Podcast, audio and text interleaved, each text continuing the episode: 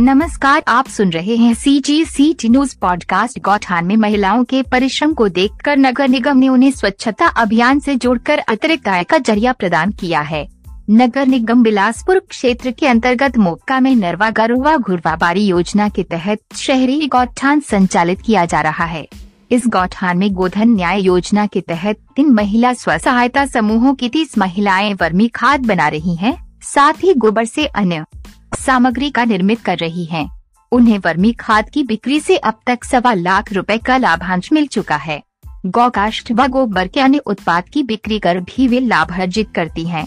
उनके इस परिश्रम और लगन को देखते हुए नगर निगम बिलासपुर ने अब इन्हें स्वच्छ भारत मिशन के स्वच्छता अभियान से जोड़ा है मुख्यमंत्री श्री भूपेश बघेल की मंशा के अनुरूप गौठानों में काम करने वाली महिलाओं को अतिरिक्त आर्थिक गतिविधियों से जोड़ने के लिए ये पहल की गई है मुक्का गौठान में कार्यरत स्व सहायता समूह की नौ महिलाओं को नगर निगम ने निःशुल्क ट्रायल साइकिल प्रदान की है।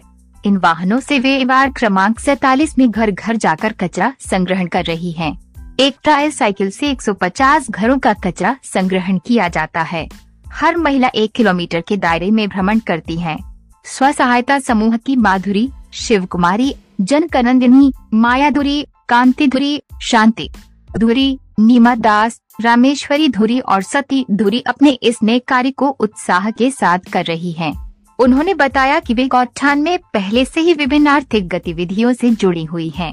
अब इस अतिरिक्त कार्य से उनकी आमदनी बढ़ गई है नगर निगम द्वारा प्रत्येक महिला को इस कार्य के लिए छह हज़ार रूपए पारिश्रमिक दिया जा रहा है अब इनकी व्यस्त दिनचर्या है वे रात को तीन बजे उठती हैं और सुबह सात बजे तक घरेलू कार्य को निपटाती है, फिर गौठान पहुँचती है वहाँ से सुबह आठ बजे ट्रायल साइकिल लेकर कचरा संग्रहण के लिए निकल पड़ती हैं।